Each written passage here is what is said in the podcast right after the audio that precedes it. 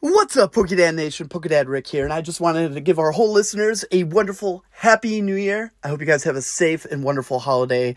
Uh, if you're able to spend it with some friends, or if you're keeping it safe because of the COVID thing that's going on, you know, well, we are doing all the same things best we can.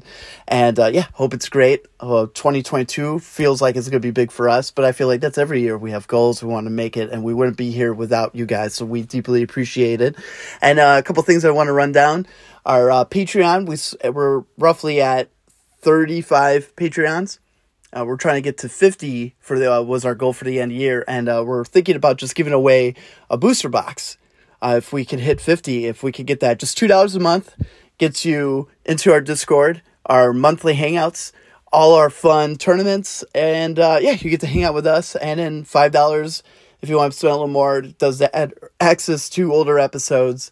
Um, we're going to get the collectible king coins that you can use for uh, purchasing on his website, and ten dollars is all the stuff before.